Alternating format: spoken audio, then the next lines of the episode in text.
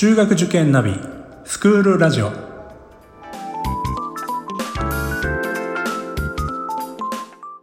スクールナビゲーターののびるです。この番組は中学受験を目指すご家庭に学校の先生からの生の声や受験に役立つ情報をお届けするラジオです。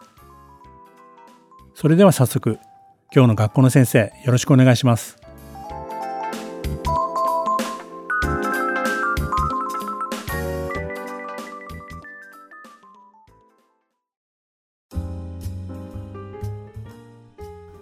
えー、今日はですね、えー、城北中学高等学校の清水先生にお越しいただきました。清水先生よろしくお願いします。あよろしくお願いいたします。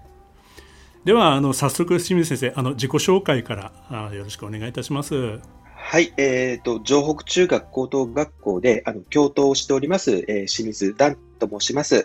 えー、本日はですね、えー、城北中学校高等学校について、まあ、お話と、まあ、その中で ICT 教育について少しお話をさせていただきたいと思います。どうぞよろしくお願いいたします。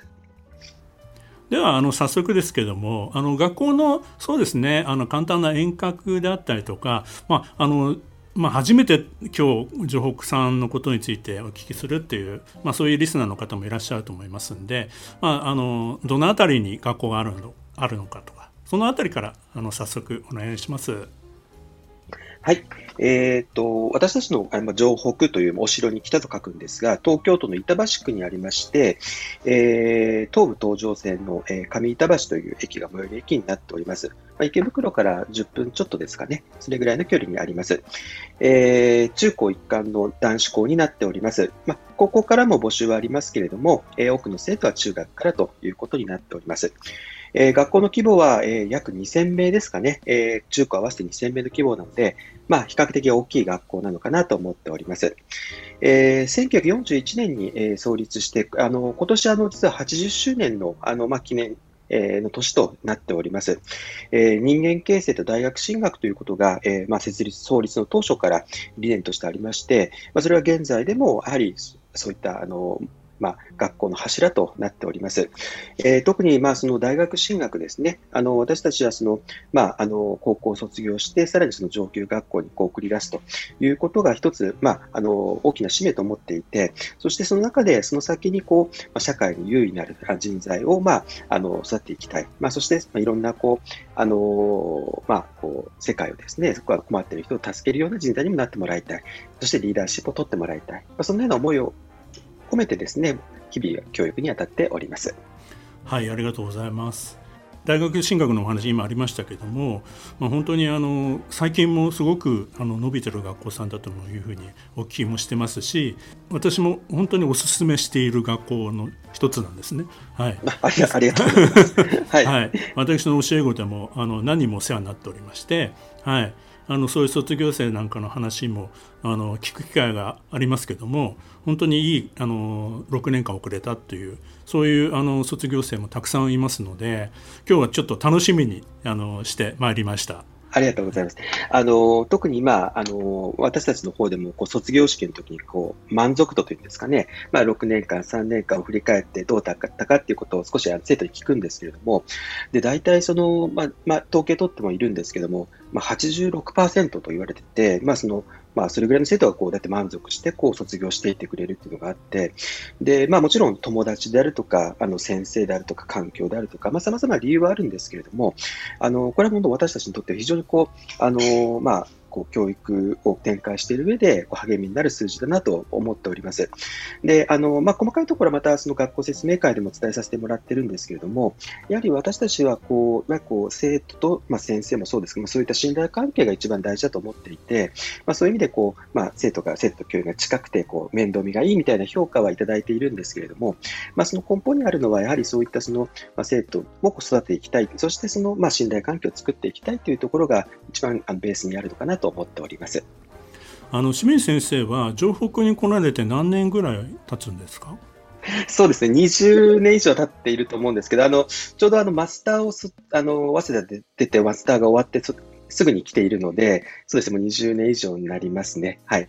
なので、えっ、ー、と、その当時、その、あの、まあ、就職するときに、あの、別に城北出身ではなかったんですけれども、やはりその、えっ、ー、と、まあ、中高の、その、まあ、こう、6年間で、まあ、教育をしたい。で、まあ、男子校、まあ、男子校、共学、女子校とかは別に特になかったんですが、まあ、そういう中で、その城北さんを、まあ、ちょっと、あの、まあ、あの、知ってですね、あの、実際に受けに行ったわけです。で、まあ、そして縁あって今までずっとこう、城北でということなんですけど、あの、まあ、こう、私自身も、こう、そういう中で、こう、まあ、まあ、私は教員としてですけれども、やっていく中で、あの、やはりこう自分がこうやりたい、こういうふうにやりたいなって思うものがこう実現できるというんですかね、そういったことを受け入れていただけるというか、そういう環境なのかなと思っていて、ですので、まあ、今日少しお話できるかもしれませんが、その ICT の取り組みもそうですし、私、まあ、数学なんですけれども、まあ、数学の中でもこういうふうにこうやっていきたいなというところが、こう、なんていうか、それまあ、スタッフもそうですし、こう、そういう教育環境としてこう、やれてこれた、まあ、そういう、あの、やりたいことをやれるような環境があるんじゃないかなというふうに思っております。でもやっぱりそうは言ってもやっぱり清水先生が信頼されていらっしゃるからそういう何でもできる部分もきっとあるんだとは思うんですけどもあの20年いらっしゃるといろんな卒業生多分ご覧になってると思うんですけど、はい、あのこれ全然打ち合わせになかったお話で恐縮なんですけども何か印象に残るこう卒業生とかいらっしゃいましたか？あの、私、あの、ちょうどあの、えっ、ー、と、2011年か、あの、震あの東日本の震災があった年に、高校3年生を担任しておりまして、で、まあ、城北のその、いわゆる、まあ、80年ぐらいの歴史の中で、唯一卒,、えー、卒業式が行えなかった。あの、時だったんですよ。その時担任だったんですね。で、えっと、まあ、実は、まあ、あの、ちょうど私、まあ、あの、国公立の数学、あの、ごめんなさい、と、理系のクラスを担任しておりまして、あの、時期としては、あの、国立の前期が終わって、ちょっとダメだった生徒が後期試験に向かうっていう、その前日ぐらいだったんですよ。それで、えっ、ー、と、その前の日に、ちょっと私は学校にいなかったんですけども、その後期試験を受ける生徒にちょっと頑張ってね、みたいな話をして、電話したりとかしてたんですね。で、それで、えっ、ー、と、まあ、あの、まあ、地震が起きて、まあ、学校でもですね、また、あの、あの学校にいた生徒は結局帰れずに、やっぱり、あの、止まって対応したというふうに聞いていますけれども、まあ、そういう中であって、それで、えーまあ、後期試験になったわけです。で、ちょうどその年はですね、確か、えっと、東大とか東工大は、それやっぱり実施したんですよ。えーまあ、その後期試験をやって、で、やっぱりその東工大とか東大もそうなんですけど、やっぱり受けるって思ってた生徒がいて、で、どうしたらいいかっていうことで、でも連絡も取れないし、で、まあ、取れた生徒にはとにかく、まあ、ちょっと、あの、試験があると思うから頑張って行けたら行こうとか、まあ、でも無理はしてほしくないとか、まあ、そんな話をしながらして、で、あの、実際にその受験の会場に行った生徒、それで、まあ、実際に行けなかった生徒もいましたね。で、一番心配したのはやっぱり東北大学に受験をした生徒がいて、もう2週間ぐらい連絡取れなかったです。で、ご両親ともやっぱ連絡なかなか取れなくて、で、結局、まあ、まあ、かまあ、結論から言うと、まあ、その現地で知り合った社長さんにあの車に乗せてもらって新潟経由で帰ってきたみたいな話を聞いてですね、まあ、あのあの時東北大多分受験はちょっと難しかったと思うんですけども、まあ、そんなところがあって、で、そしてまあ、あの、本当にその、まあ、震災の時に、まあ、そういった受験があって、で、で、実は卒業式もできなかったんですけれども、でもやっぱりその、生徒の方から、まあ、卒業式できないけれども、やっぱり集まるだけ集まれないかっていうことで、えー、まあ、うん、で、いろいろこちらもそういう、まあ、自信なので、まあ、できるかできないかとあったんですけども、じゃあ、まあ、卒業式できないけども、まあ、ちょっと集まって、僕らも学校にはいるから、あの、そういう会をしようって言って、みんなで肩組んで校歌だけ歌って終わったっていう卒業式があるんですよ。もうこれはあの忘れられないですね。で、で、僕自身、その、なんていうんですか、セレモニーっていうものは、まあ、なんていうか、入学式、まあ、いろいろあるんですけれども、まあ、これやるんだけれども、やっぱり本当に必要なのかなと、こう、いろいろ思うこともあったわけですよ。だけど、はい、やっぱり、その時から、本当にその、本当の意味でのそのセレモニーの大事さ、っていうものをやっぱり感じたし、まあ、折々で、あの、まあ、その時はそういう私も体験させてもらったし、で、まあ、もし生徒の声かけがなかったらそういうのも実現できなかったかもしれないし、まあ、そんなことを思って、まあ、その、まあ、やっぱりセレモニーっていうのは、やっぱり本当に、まあ、人間のなんて言うんだろう、こう、まあ、こういろんなこう営みの中で、やっぱり大切なものなんだなっていうのをすごく感じられたっていうのは、すごい、まあ、素晴らしい体験でしたね。はい、なるほどね。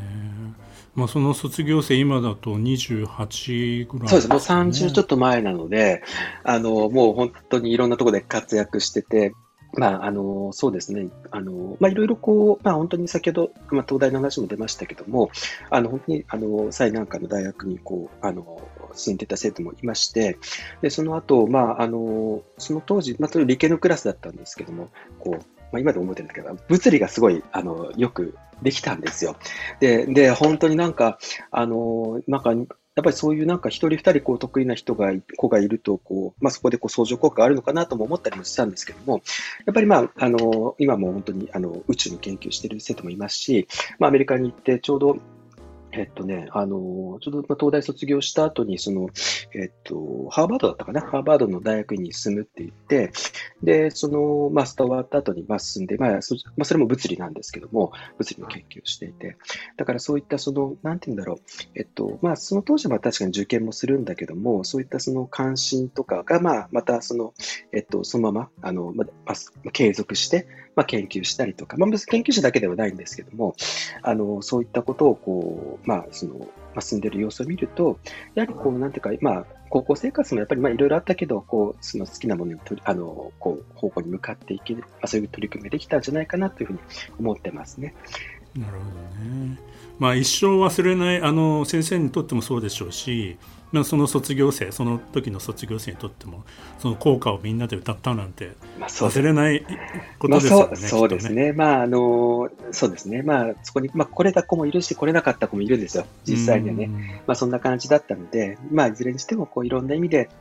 こうそのやっぱりいろんなことをまあまあ感じたし、まあ生徒たちもまあ感じた。まあ、受験だったのかなと思いますね。そうでしょうね。はい、なんか聞いてるだけで私もちょっと う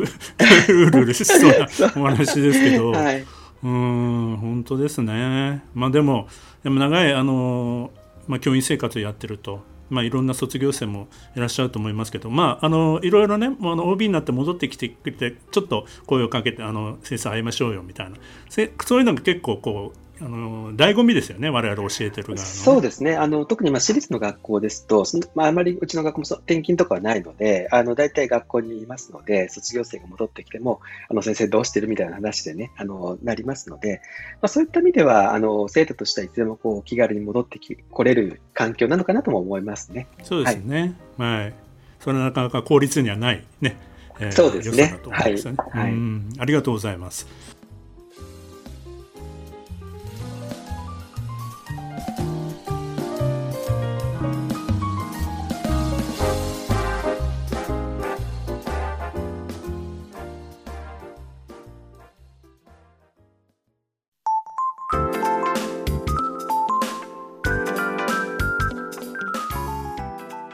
この番組では番組への感想、出演してほしい学校など皆様からのお便りをお待ちしています。また、受験に関する質問や相談にもお答えしていきますので、番組の概要欄のリンクや Twitter のダイレクトメールからお気軽にお寄せください。Apple、Amazon、Google、Spotify などの無料のポッドキャストアプリから登録または購読のボタンを押していただくと更新情報が届きますので便利です。それではまたスクールラジオでお会いしましょう。